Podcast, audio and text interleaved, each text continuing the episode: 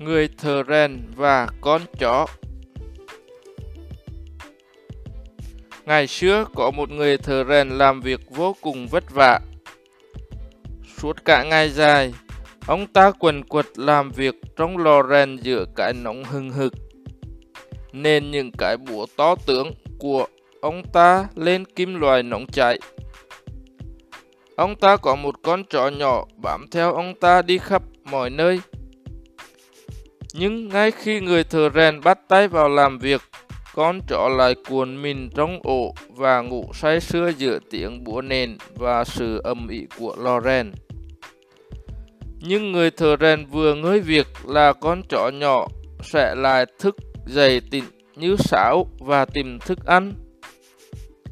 Một hôm, công việc đặc biệt nặng nhọc và lò rèn nóng không sao chịu nổi.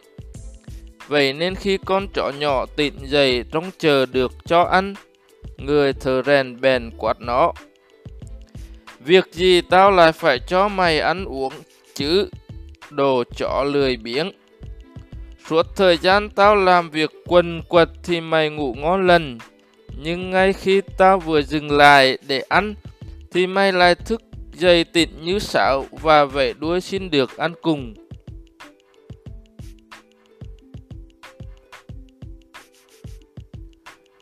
Bài học Những người không sẵn sàng làm việc thì không xứng đáng được ăn.